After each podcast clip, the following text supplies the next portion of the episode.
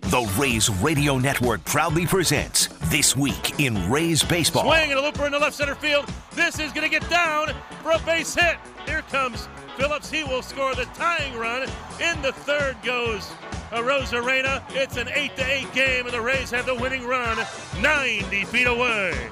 Coming up, we'll recap the action from this past week, take a look around Major League Baseball, and sit down for in depth interviews with the biggest names in the game. First pitch to him. Line back up the middle, but there is Franco to the left of the bag. He turns and throws him out, and the Rays have won it in Atlanta. Here's your host, Neil Solondz. Hi, everybody. Welcome to the program and good morning. Today we sit down with reliever Jeffrey Springs and discuss his recovery from knee surgery. Brian Anderson joins us to go over the week gone by. We'll visit with minor league catching prospect Blake Hunt, Senior Director of Personnel and Pro Scouting Kevin Ibach will discuss what the focus is this time of year, and we'll chat about the Rays' opponent, the Red Sox, with MLB.com's Ian Browne. Well, we continue on this week in Rays baseball, and our featured guest this week is one Jeffrey Springs. And Jeffrey, first of all, so much has happened to you in such a short period of time. How much do you appreciate kind of where you've where things have gone in the last six months to a year for you? Uh, very grateful, you know, just being out here today. You know, just from the injury last year to you know, being able to come back and pitch, it, it truly is, you know, amazing, and I'm, i feel very blessed. Each day is kind of a a new perspective, I guess, so to speak. You take each day a little different now, so it's uh, definitely a blessing. I thought it would be at a perfect time to talk because this weekend the Rays are taking on the Red Sox. You were traded from the Red Sox. You were injured against the Red Sox. It's almost like things came full circle. Yeah, and yeah, it's kind of um, obviously want to want to forget about the injury and move on, but um, you know it, it's part of it. You know, understanding what happened and um, like I said, just looking forward to getting out there and you know pitching. Was fortunate to be a part of the Red Sox organization. You know, even though it was very brief, but you know, any team that gives you an opportunity to put on the jersey is, is very special, and you know, it's you're grateful for that opportunity because I know how hard it is to get here, to stay here, you know, and to continue to play. So any team that you know has given me a chance in the past is you know a special special place. I'm guessing for you too, there's probably greater appreciation for this than most. Uh, for fans who don't know, you were a lower round draft pick and what a thousand dollar bonus guy coming out of college at App State. So I would guess the appreciation for every moment is even greater. Yeah, I mean, you know, I guess statistically, I shouldn't have made it. You know, I still shouldn't be here, to be honest. Just like you said, being a 30th rounder, um, senior sign, I knew that I had a very short leash. Um, just, you know, was very honored to, to have a chance to say that I got to play professionally. And you know, the big leagues seem so far away, you know, as it does to so many minor leaguers at the lower level. But I knew if I just you know got a chance that I felt like I'd make the most of it. You know, I kind of kept my head down and just tried to pitch and perform, and you know, was lucky to have some success. Um, you know, again, thankful for the Texas Rangers and giving me a chance, and um, you know, made a dream come true. And every day since then is just trying to make the most of it because you don't know you know when the game's going to end. Last year could have been a you know my career could have been over just like that. You know I wasn't even necessarily doing anything. I was stopping, planting my foot, something you know that you would do walking downstairs or anything like that, and that could have ended everything. So um, you definitely take each day because, like I said, you just you don't know when it's going to end. So it is, it's an, an honor to be here and to play. So just trying to make the most of each and every day. I think that it speaks, though, to your character and your strength, how quickly you come back, how well you've come back, too, from that, but also the fact that you actually tried to actually consider playing while you had the torn ACL before you even had the surgery. What made you want to do that at that point? well, uh, Dr. Eaton was like, hey, you've torn your ACL, but you can pitch in two weeks, you know, with a brace. So it was, you know, obviously I, I've never been injured before. I've never had any major surgeries. So I was like, hold up, back up. I did what? You know, is you always think arm injury with pitching, and when he said that there's a chance I could pitch, obviously if I can play, you know, again going back to how, how hard it is to get here and how, how special it is to to play each and every day, I'm going to do anything I can to, to play. You know, no matter what. Tried, and it just there were still some issues with like the delivery, the way that I kind of land cross body a little bit outside of the knee was it just didn't feel right. And come to find out, there was two tears in the meniscus, one on the lateral side. So I guess it's a good thing I didn't because I probably would have made it a lot worse because I know if you have to clean up the meniscus along with the ACL, they told me it, it slows the process. It kind of limits you to what you can do early. So I guess as as much as it could, everything worked out for the best. It certainly has, and at least it appears you're pitching as well as you were last year. Do you feel pretty similar? Yeah, yeah. I think pitching, you know, throwing. Once I was able to get cleared to get out of the brace, I feel like that was the one thing that was natural. You know, it was one thing that I wouldn't think about. I wasn't worried about what the knee was going to do. It was the easiest thing, if that makes any sense, to, to do. You know, the running, the jumping, the cutting, and all that. There's there's like a little bit of a, a mental block at first, and you're like, oh, what if it does that again? But pitching, it's like, you know, that's this is easy. You know, I, I can do this. I, you know, I've thrown my whole life, no big deal. It's kind of the one thing that kind of freed my mind to just, hey, just go play. But it's yeah, it's I'd say it's close enough. There's still some things I'd like to work on. I want to continue to build the strength. that hasn't quite come back yet. Um, but luckily, being my landing leg, I don't need it 100% right, you know, right away. If it was the push off leg, that would be a different story. Um, so just continuing to not necessarily rehab, but continue to try to progress, you know, each day, but also manage the workload to where I can still be, you know, feel good enough on the mound to pitch. And you obviously have done it well enough to this point. Last year, you had your best year in the big leagues. Why do you think so? And what about this place allowed you to have the kind of success you did?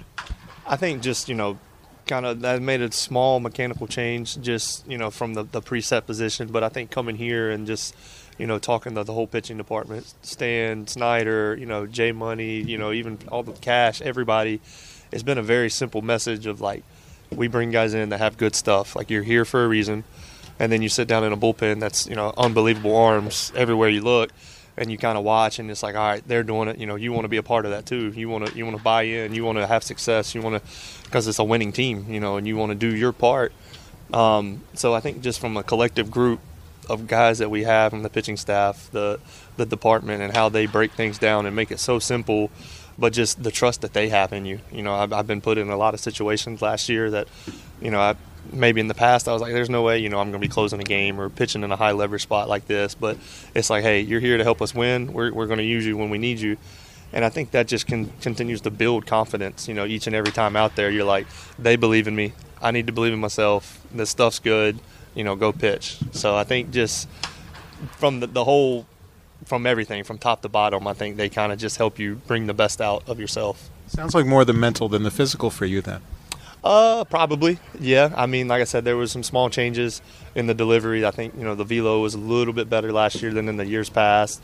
Understanding what my pitches do, how to you know how they play off each other, where I can go to have success, and you know some small tink- tinkering there. But yeah, a lot of it is just trusting in your ability. You know, you have some years that are kind of eh. You start to you know maybe question, uh, you know this isn't that good or this and that, especially after bad outings, which are going to happen. And it's such a long season. You got to learn how to you know flush it. And I think finally last year, even when things didn't go quite how I wanted them, just hey, it's on to the next one, and understanding that. So yeah, a lot of lot mental for sure. Jeffrey Springs with us on this week in Rays baseball, and we mentioned you've been through a lot this year in a good way too. You're a first-time dad. Um, what's it like for you and Bailey and your your son Stetson? And how much has that also taken the pressure off, or taken you know when you come home from a, a good day or a bad? Uh, definitely. I mean, it, that's for sure a game changer in, in all areas that you mentioned. Um, you know, her being pregnant and us having having him this off season helped with the rehab process, just because there was some excitement. You know, it was a long rehab, and there can be some long days, and you just kind of get in the, the same old, same old. But you know, it, it was exciting every time I come home, or you know, when you wake up. So it kind of helped fuel me a little bit more to be like, hey, I need to hurry up and get back. I need to get healthy. You know, I'm playing for more than just me and my wife now. And I've always thought it was so cool when guys bring their kids through the clubhouse. Um, from when I first debuted, like, and now having a son, it's like I want to play long enough to where that he can do that because I, I, just I don't know. I always thought it was really cool when you see him out here running around, playing catch with dad or hitting or whatever it is. So it's it's been it's been awesome. I mean, we're we're learning each and every day, but uh, you know, definitely um, changes your perspective on things. And when you have a bad game, you, you leave it in the clubhouse, and I think that helps. You know, helps me a lot personally. Just you go home because you know they they don't care. They don't care what happened that day. He's just happy to see you, and you know, it's been awesome. And as a dad, it almost sounds like it's kind of motivating too. Yeah, for sure. No, I mean it really is because you know, like I said, I, I want him to, you know, to have everything that you know hopefully he wants, and you know this game can can help do that, but it, I think it's it's cool once he understands what I do, and you know, if he likes baseball, great, and if not, great. But um, I think he'll like it a little bit at least at first. So hopefully, I can play long enough to where he's old enough to understand it and kind of watch, and we can throw and stuff like that. Names always have significance. How did you guys come up with Stetson?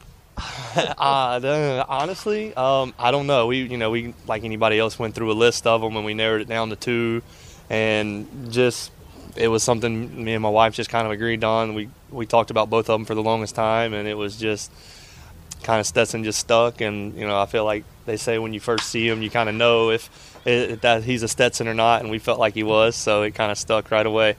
Well said. You know, you are you guys have a, a lot of guys who are young dads too in that bullpen.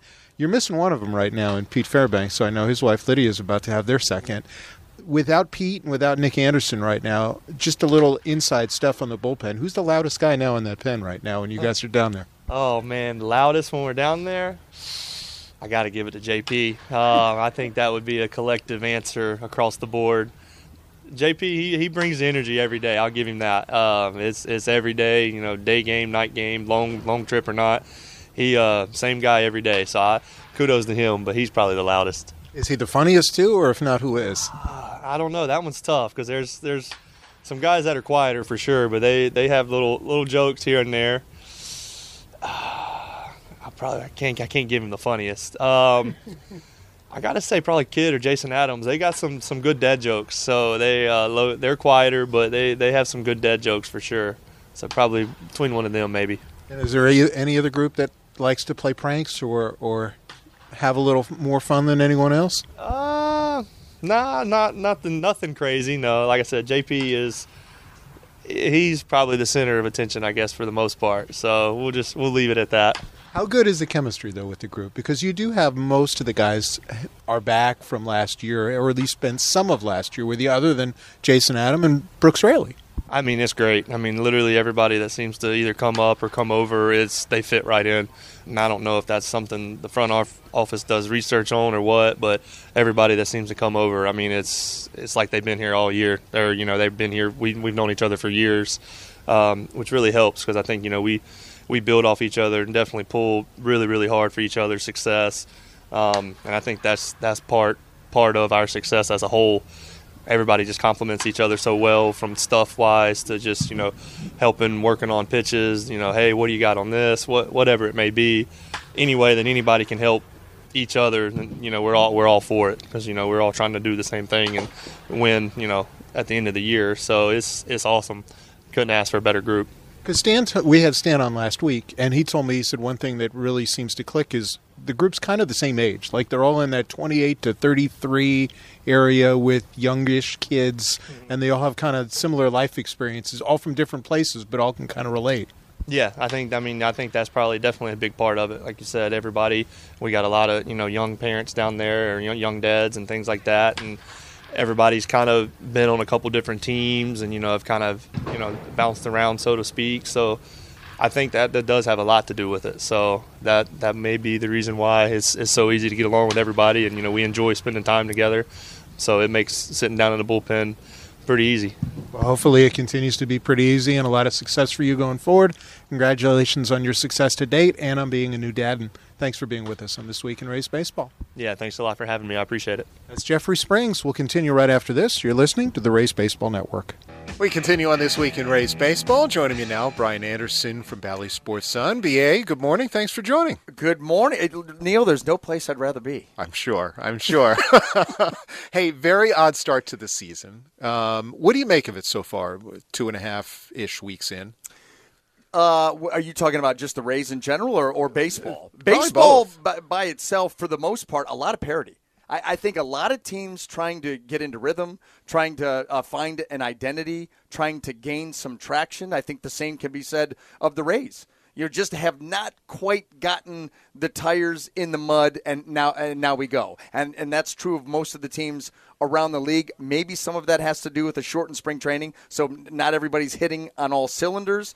But you know you've seen spurts of good spurts of not so good pitching defense base running offense all of it mm-hmm. and so uh, you know so i like i said i think that you know not at all concerned you know, for, as far as the the Rays go, because you know that the talent's there, and you know eventually that's going to win out. And you also know they're eight and seven, have a chance to win this series today with McClanahan on the hill. Yet no Yarbs, no Shane Baz, less than an inning from Patino.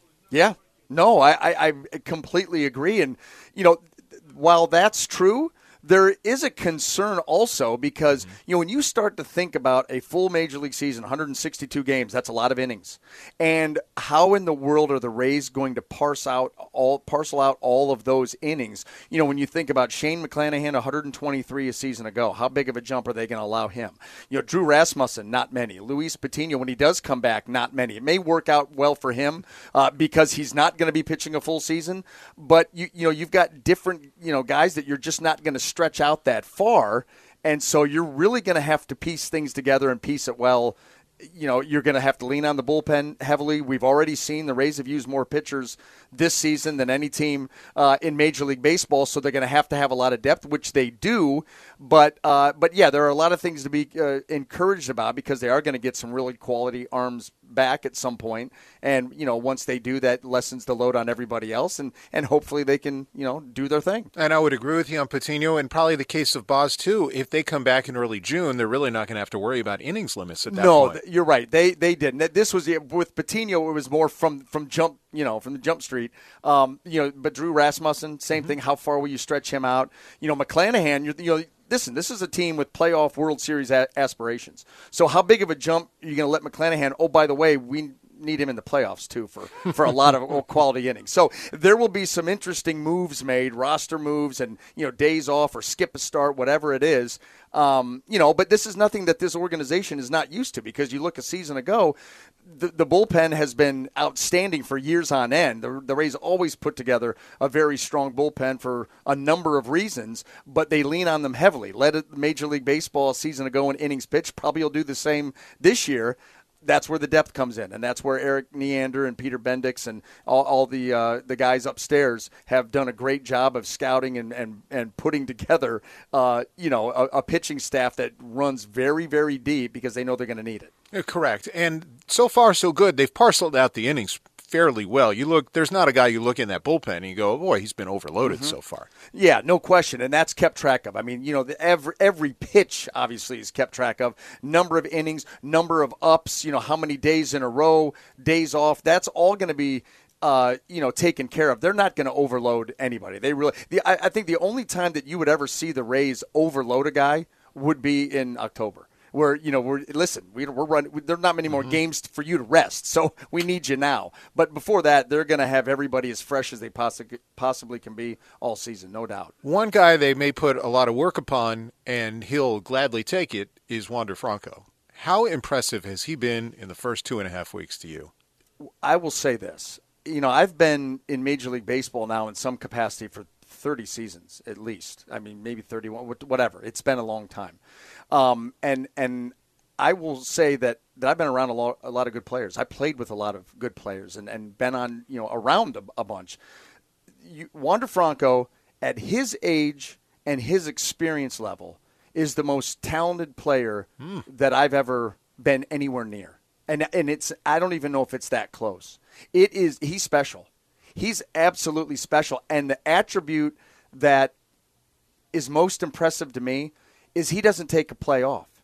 He doesn't take a pitch off. He goes hard all the time. Not only is he uber talented, but he goes hard all the time. The other night, he was on first base and it might have been in motion. A foul ball was hit. He was rounding second. He ran back to first hard. Uh, you know, I mean, when after a foul ball, he just does everything with with max effort, and you combine that with the fact that you've got a kid that has been swinging the bat well from both sides of the plate, mm-hmm. switch hitter. Um, he's been handling fastballs. He's been handling breaking balls. He's been handling off speed pitches. You look at his average against those all the pitches that you're going to see from both sides of the plate and the fact that his hands are so quick i think that gives him an advantage i think that he is able to see a pitch just a split second longer than most hitters because he's so technically sound in the box and his hands are so lightning quick. And then I've seen him make adjustments that are next level. And I'll give you the example. It, it blew me away. because I'm as a pitcher, I'm thinking along with the guy that's out on the mound. So a couple of nights ago, uh, 95, 96 mile an hour fastball, kind of up and in to Wander, and he gets the gets the head out, which that you I mean you have to have real quick hands to be able to get the barrel to a ball that's up and in to get that barrel out in front of the plate to, to hook that thing foul. And he hits a missile down the right field line, foul. Okay, so as a pitcher, I'm thinking if that guy was that quick on that pitch up and in, soft away, and he's I'm going to get him leaning. I'm going to get him leaning. I'm going to get soft contact. Tried to go with the backdoor breaking ball, and he stood there like a statue.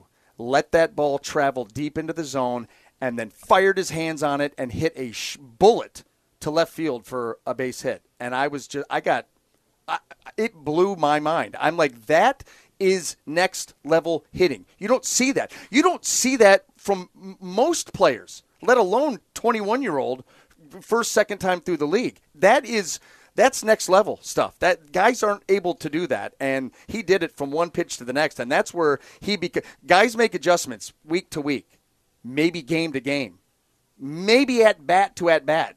He makes the adjustments pitch to pitch. That's rare. It is. And uh, it's why you're the best BA. We appreciate some time on This Week in Rays Baseball. Great stuff on Wander and the Rays, and we look forward to the broadcast What- today. Was that two questions, Neil? I, did I ramble? I think I rambled. I apologize. You're great. That's Brian Anderson of Bally Sports Sun. Before we continue, let's pause for station identification on the Rays Baseball Network. Well, let's take a look at things on the minor league side for the Rays. And joining us, one of their talented catching prospects in Double A Montgomery, off to a really good start. That's Blake Hunt. Blake, thanks very much for a few minutes. Awesome. Yeah. Thanks for having me on. I'm happy to be here. Tell me first what your opening year was like in the Rays system after coming over from San Diego, especially having not been able to play games in 2020 due to the pandemic. You know, I'd say there was a big notice. Uh, a big thing that I noticed when I came over was the environment the Rays kind of fostered here. I definitely felt very comfortable coming in as the new guy, and all the the new team teammates and coaches were very welcoming. Um, I think on my behalf, I placed a lot of expectations on my play, and you know, I struggled to uh, to to meet those. Thankfully, I had a good supporting cast around me, coaches and teammates, to kind of hold me up. But I think this year I've been able to get back to uh, more the player that I want to be instead of someone that I'm trying to be. So, what'd you change? Was it more the mental approach? Was it the way you prepared physically for this year? What did you do differently in the offseason? Same physical preparation. I think last year I was trying to be a hitter that I wasn't, trying to hit for power, trying to force it at times. And instead of letting someone of my size, you know, six four, just kind of letting that come naturally and falling into that. A lot of a lot of that those changes, there was a lot of swing and miss, and something that I had never really seen in my game. But just kind of having the right coaches around me and, and even my guys from back home who've seen me for a long time kept trying to remind me of what you know what type of hitter I am and who I need to be on the field. So, for fans who may not have seen you, how do you describe yourself now as a hitter, and how how have you felt about the way you've started the year? You know, I was always someone who took pride in not striking out and being a more contact oriented hitter per se. I know you wouldn't look at me and think that, but that's what I placed an emphasis on. And I hate striking out more than anything. So that was just kicking my butt the whole season, following me around everywhere I went. And uh, the new organization and trying to impress some people and, you know, prove them right for trading for me, you know, that weighed heavy on me. So I had to uh, take a step back this offseason, analyze, and then, you know, treat this year as a fresh start. And I'm very happy with uh, with the changes I've made, and hopefully I'll keep it going throughout the rest of the year. From what I had heard, though, when you came over, you were uh, very stout defensively. How important was it for you not to allow one to affect the other, the offense to impact the defense? Yeah, I mean, I, I take a great pride in my in my defensive abilities and, and leading a pitching staff. And so, if anything, on the contrary, I think it strengthened that because I knew, hey, I'm not contributing contributing to this game uh, offensively very much right now, and so I need to really hunker down and and make sure that my defense is is doing everything that I can to impact the game and, and help my staff put our best foot forward. So I'm still proud of that. That's something that I take a lot of time um, and effort, you know, practicing and and the the coaches over here were were great with my defensive style with knee down catching. They kind of just reinforced that, and we ran with it. And so we've been, you know, trying to get better in that area every day. Is there any area that you're trying to improve on the defensive side where you think you still have a fair amount of room for growth, whether it's framing or throwing or blocking? And if so, where is that?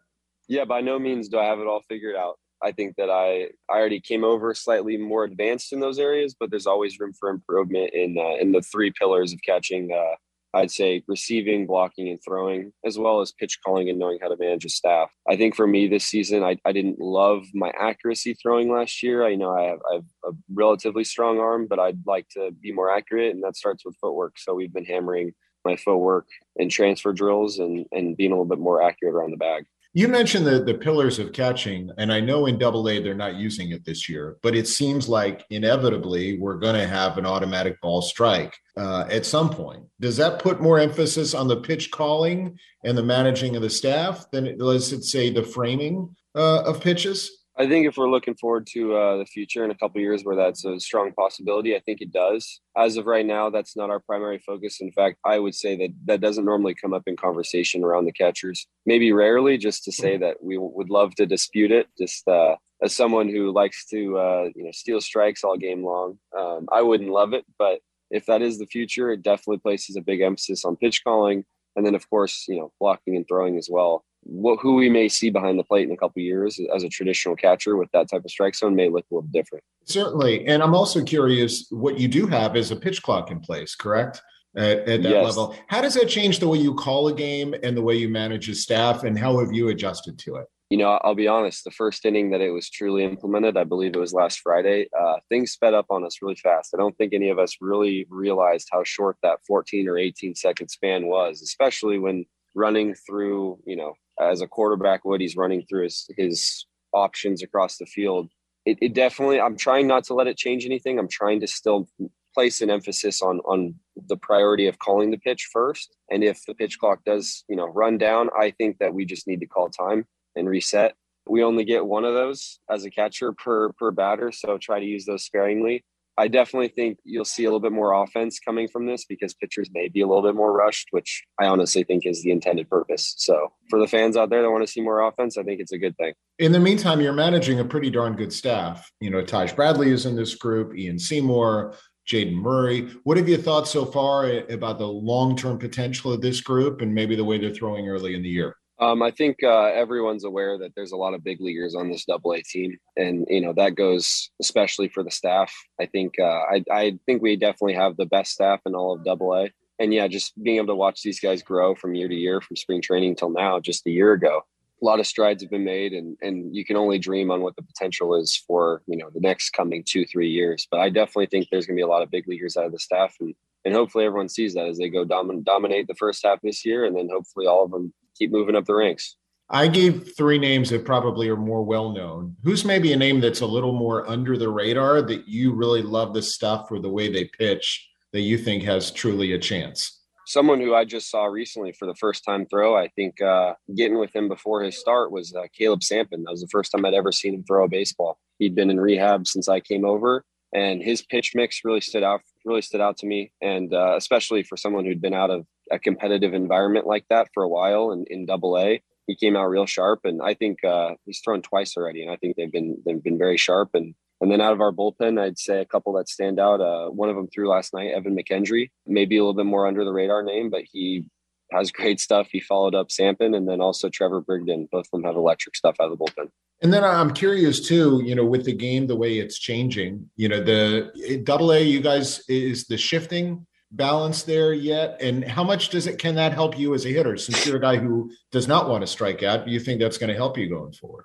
Yeah, so uh, they're not allowing infielders to cross over uh, second base. So it's definitely visually as a batter when you're up there opening up the field a little bit, making it feel like there's more holes. You know, I, this is more traditional baseball in my sense. So, you know, normal hits are starting to get through and fall like they always have been our whole lives you know, just having that that spot up the middle, if you hammer a ball right past the pitcher, just knowing there's not a guy standing there waiting for it is a great feeling. And I haven't seen a big uh, big impact on the game yet, scoring wise, but you know, I think for more traditional baseball fans, I think it's great. And you know, you touched on wanting to be more yourself this year. It would have been natural to come in and try and do too much because the Rays didn't put you on uh, 40 and there was no rule five this year. Is this year, is there a bit of motivation though to to to earn that opportunity going forward?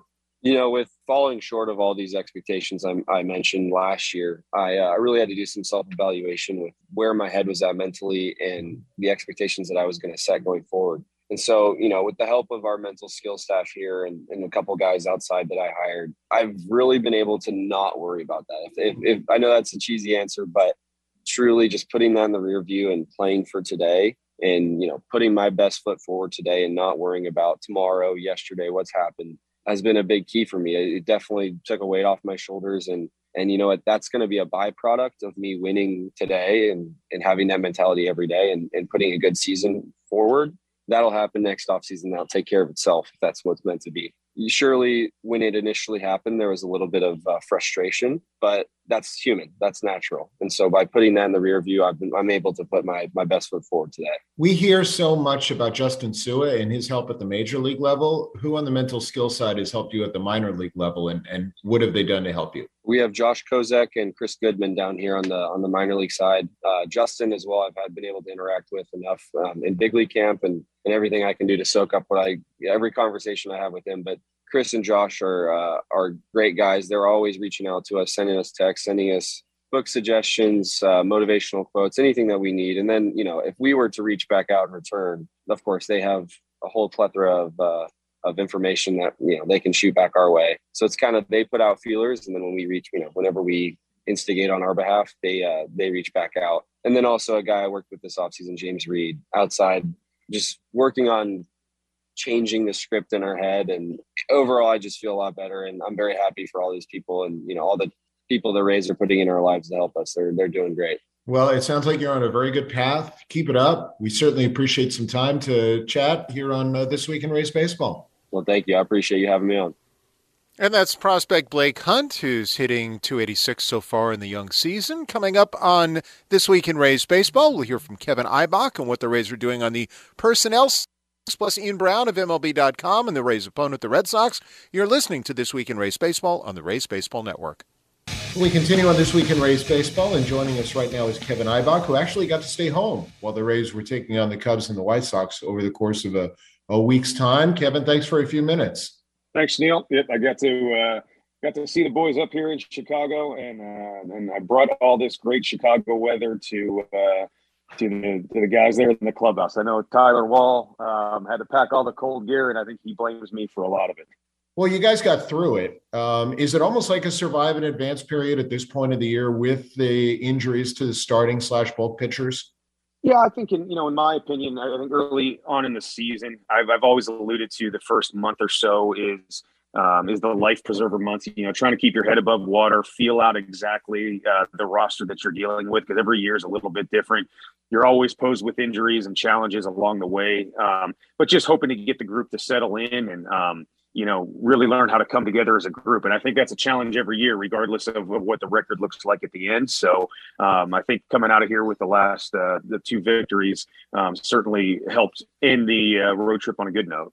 Certainly does. This should be an interesting homestand. You know, you guys are basically able to reset the pitching staff. What types of things are you normally with your pro scouting group doing at this point of the year? And are they any different this year because of the shortened spring training from a normal season? Sure, Neil. That's a that's a really good question. I this time of year is very um, active, um, just trying to feel out uh, our, our depth and our inventory. And I think what makes things very challenging in this year compared to years past is uh, certainly the lockout and the abbreviated spring training. Um, the inventory of players you're still learning about. Um, you know who's available. I think every other team's kind of in the same boat that we are, and, and, and finding out where their depth and where their needs are. So just talking to other clubs right now, trying to you know parse through both major league and AAA rosters and see which teams might have excess players and which uh, which players, whether it's pitchers or position players, that we should be focusing on to address our own needs. Definitely not as many uh, free agents, releases, um, players just actively available right now as there may have been in years past because I think everybody's working through those issues on their own as well. Yeah, has there been an increase? I know the Rays have obviously had their their issues mostly on the bulk and starting pitching area with the injuries to Yarbrough, Patino, and Baz. Has there been an area where you've seen across the industry, maybe because of the shortened spring, we've had more injuries in certain places?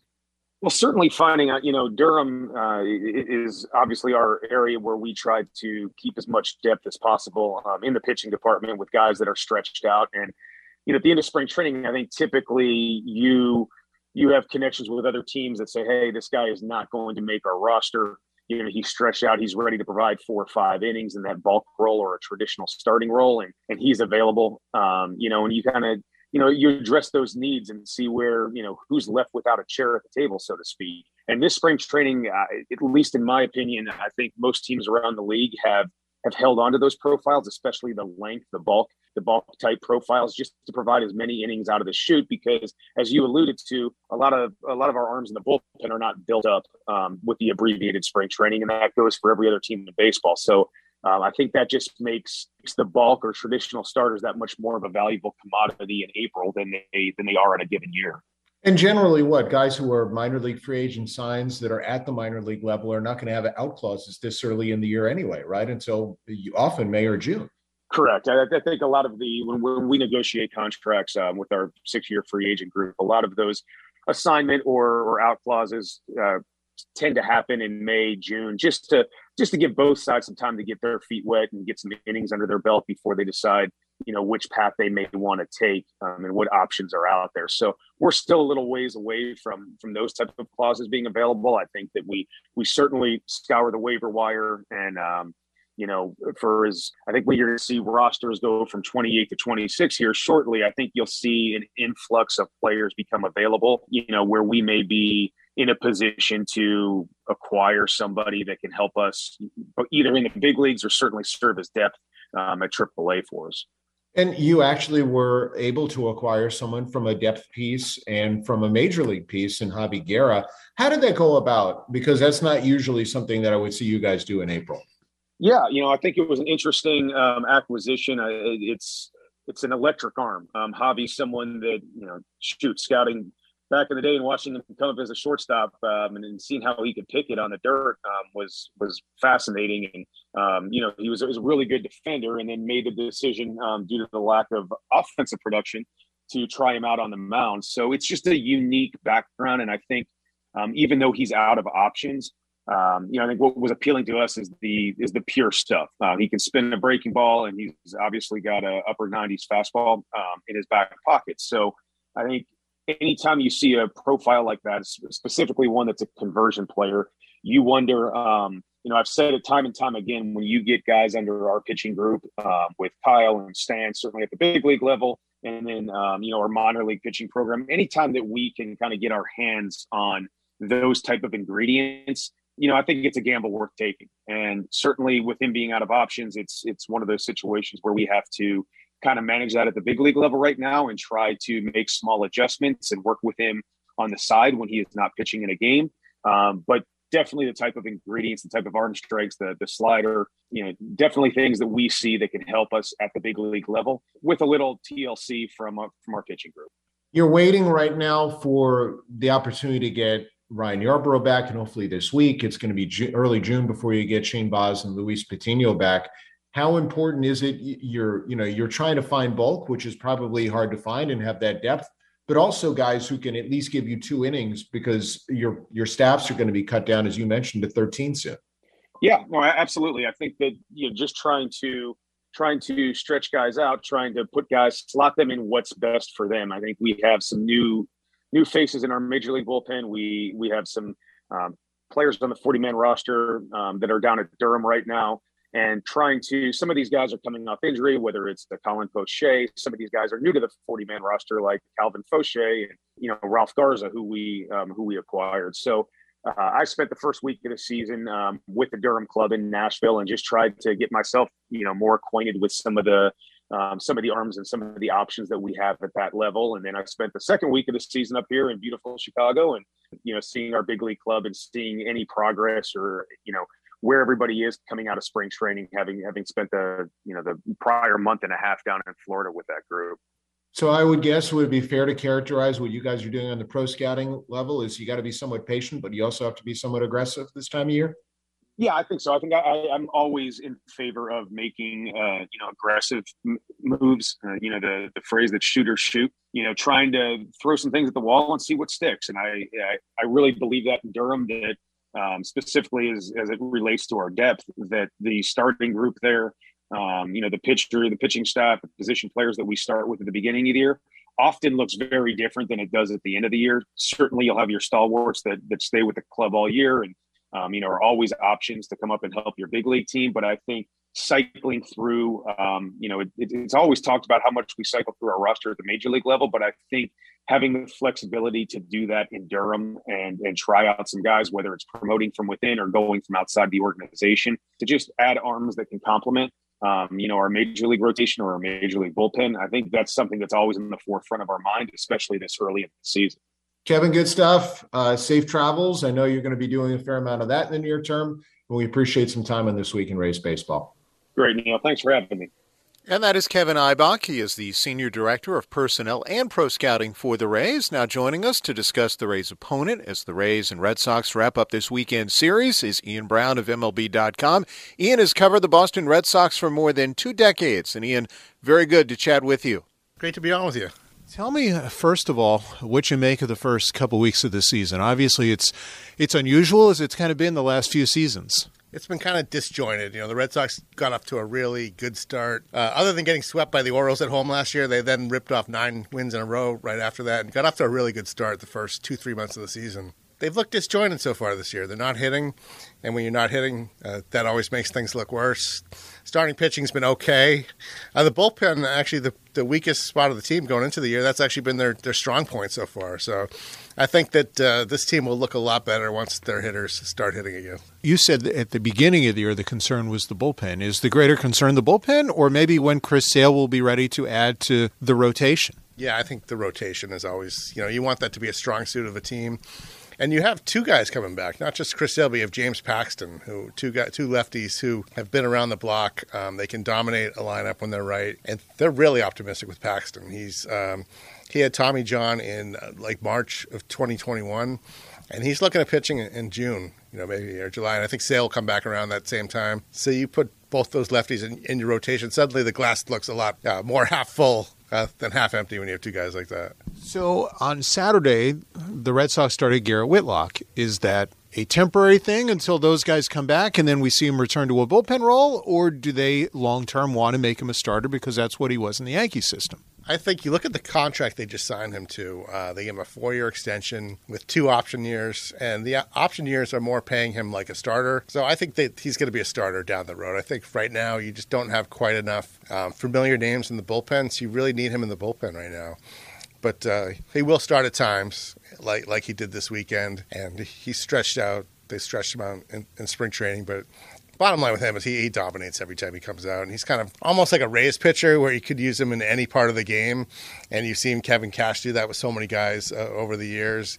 And that's what, what Alex Cora is doing with, with Garrett Whitlock right now. Speaking of Alex Cora, he's not with the team. Both these teams are dealing with COVID issues to a yeah. degree. How disruptive has that been, and how disruptive do you think it's going to be over the course of this year? Yeah, you would think that we were finally going to get rid of this, uh, and we weren't going to have another COVID season, but but here we are. The Red Sox dealt with this really well last year, but Cora was kind of the one who held it together. So I think it is tough when he when he's not there. He's a stabilizing force for this team, and they literally uh, Thursday's day game.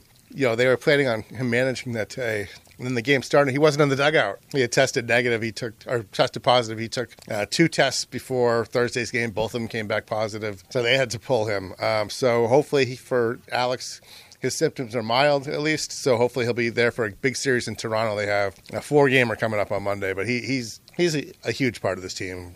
I wanted to add about that because you mentioned going to Toronto. Tanner Houck is pitching almost in a piggyback role here on Sunday because he's not vaccinated. Can that be disruptive? I know Alex Cora is trying to is has said all the right things, but how challenging is that when you're going to have nine or ten games where you're going to be shorthanded in, against a really good Toronto team? Yeah, I think it's a little disruptive, and I think that uh, there's got to be some disappointment in Whitlock, and uh, sorry, Whitlock, in Houck from members of the Red Sox because most of these guys are vaccinated now. This was a, a, hot button issue for the team last year. A number of key players weren't vaccinated, and now you're not off to a great start here. So you need, you know, you need, uh, you, you need guys like Tanner Houck to make their regular turn in the rotation here. So and the interesting thing is, you know, Alex Cora has said that there's other guys who aren't going to Toronto too. He hasn't told us who they are yet, but he's not the only unvaccinated guy in this team. We're going to find out on Mon- Sunday night or Monday who these guys are, and you're just sort of holding your breath if you're the Red Sox um, or a Red Sox fan, wondering how many other guys aren't vaccinated. Because that was one thing that I think we all wondered at the beginning of the year. Look, Toronto has done a wonderful job the last two years, basically being a nomad team, and now they have a huge home field advantage against the three teams in this division that are competing with them, and the Red Sox, the Yankees, and the Rays and we don't know how big an advantage it's going to be, but it's going to be a sizable advantage, I would think. Right. When you hear that the Yankees are fully um, vaccinated and that nobody's going to miss their series in Toronto, now that looks bad if you're the Red Sox because you know the Yankees are another team you're fighting with. I don't know quite what the Rays situation is or when they go to Toronto, but it doesn't look good for the Red Sox when they're going in there without a full allotment of players. How do you size up the division? Because at one point, I think Fangraphs had all four teams at like 88 and 74, which was yeah. a little bit surprising. But who do you see as the team to beat?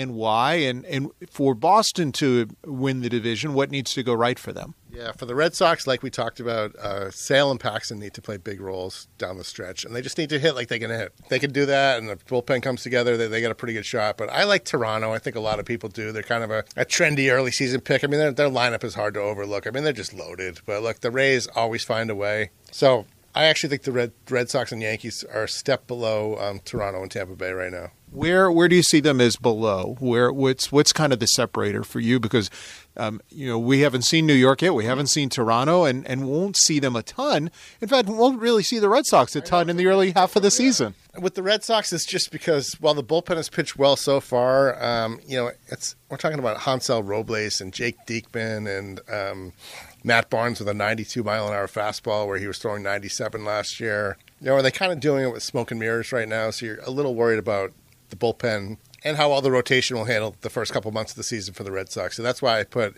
you know, Tampa Bay is such a well-rounded team. You know, they impress me every time I, I see them play. You know, they they're never going to wow you on paper, but they just play good baseball. And I think that that's be the case again this year. And like I said, Toronto's offense, that they're, they're, just completely loaded, and that's going to be hard to stop over a long season. Well, you mentioned, you know, that they don't wow you, but Wander Franco obviously wowed Xander Bogaerts. I, I was almost, you know, you're not surprised at things that Wander does or not shocked, but the comments from Xander Bogaerts to call him an Ozzie Smith with a glove type thing and a Barry Bonds with the bat, that's like rarefied, rarefied air. Yeah, I actually asked that question, and I was uh, just like, what do you think of this kid? And was shocked that he gave an answer that good, but this guy is special, man. I love watching this guy play. I've been fortunate to watch him play the last two years because the Red Sox and Rays play a lot. He actually made his debut against against the Sox, but he's like not, nobody I've ever seen. I uh, Christian Arroyo, I was saying last night, he, he's the best young player he's ever seen. So this guy is just wowing people. And that, that catch he made in short left field, the guy's playing shortstop and making catches in left field. I mean, that, that was unbelievable. Ian, thanks for a few minutes. We appreciate it. Thank you. Great to be on with you. And that's MLB.com's Ian Browne, and obviously some very high praise from Wander Franco. We heard a lot of that on the program today. We want to thank Ian. We want to thank all of our guests on the show this afternoon, including Rays reliever Jeffrey Springs, who's off to a very good start on the mound. He threw two more scoreless innings yesterday. We certainly appreciate having Brian Anderson of Bally Sports Sun and all the energy he brings to all of the broadcasts, including this one today. Uh, Blake Hunt, Rays minor league catching prospect, who's currently with the Montgomery Biscuits, as well as Kevin Ibach, who heads up player personnel for the Rays. If you ever have something you want to hear on the show, all you have to do is tweet me. You can do so at Neil Solondz. Now, next week on the program, we've got a whole lot planned for you, including Brandon Lowe. It is Mental Health Awareness Month, and we'll talk about his Home Runs for Hope program. We're also on next week's show going to remember the late Jean Ramirez. Uh, Jean, of course, a Rays bullpen catcher for several years who passed away tragically this offseason. That and much more coming up on the program next week. Special thanks today to my producer, Derek Dubose. I'm Neil Solondz. We're getting you set for the Rays and the Red Sox. That's a wrap up of a three game series. We'll have the pregame show coming up in a moment. Thanks for being with us. You are listening to the Rays Baseball Network. Thank you for listening to This Week in Rays Baseball. Breaking ball lifted in the air, way up there, into right field and deep. Judge is going back towards the corner at the wall. Gone! And the Rays jump in front 4 to 1. If you missed any of the show, catch it on archive at raysbaseball.com slash radio.